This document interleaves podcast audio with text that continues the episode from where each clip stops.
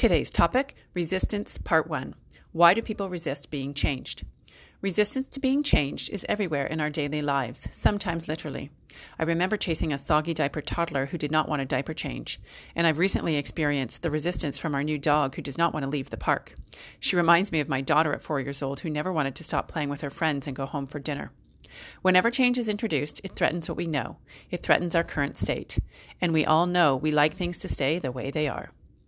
People resist change for three main reasons. Number one, they're not aware. They truly don't know what is happening. They've missed all the emails or the meetings about the change, or the relevance to them hasn't registered yet.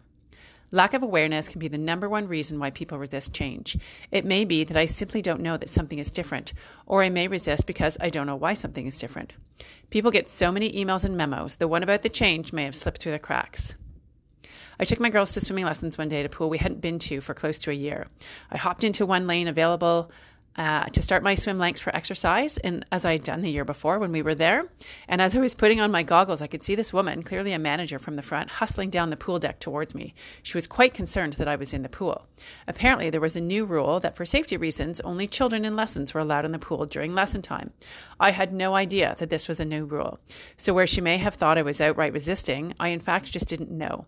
I begrudgingly hopped out of the pool and didn't return during their lessons. Now I knew the rules and I also knew why there was a rule, so I changed my behavior. Number two, they're not able. People do not have the skills sometimes to do something differently, or they don't believe that they're able to make the change.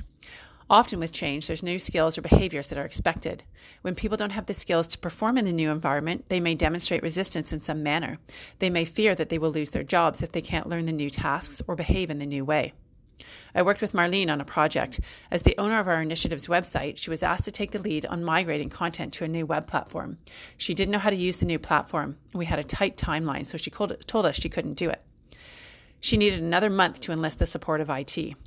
Through one on one conversations and prioritizing this project with IT, Marlene was able to learn the new platform and exceeded even her own expectations. Marlene gained the confidence and ability needed to make the changes and help us achieve the project objectives on time. And number three, they're not willing. They may not agree with the reason for change or may not feel that the why is compelling enough to change. Or they may believe that they're going to lose something that is important to them and flat out refuse. Next week, I'll talk more about what is lost during change. So just know that resistance is inevitable and normal.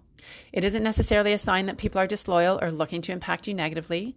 It may simply mean there's more explanation or conversation needed as people adjust to the new reality. And yes, you will have the conversations one more time with feeling. Cause for concern is when you seemingly have no resistance. Since resistance is inevitable, it's likely gone underground and will rear its head when you least want it. So, resistance will not go away if ignored. It only gets worse if people don't have an outlet to express their feelings. So, jump into a conversation.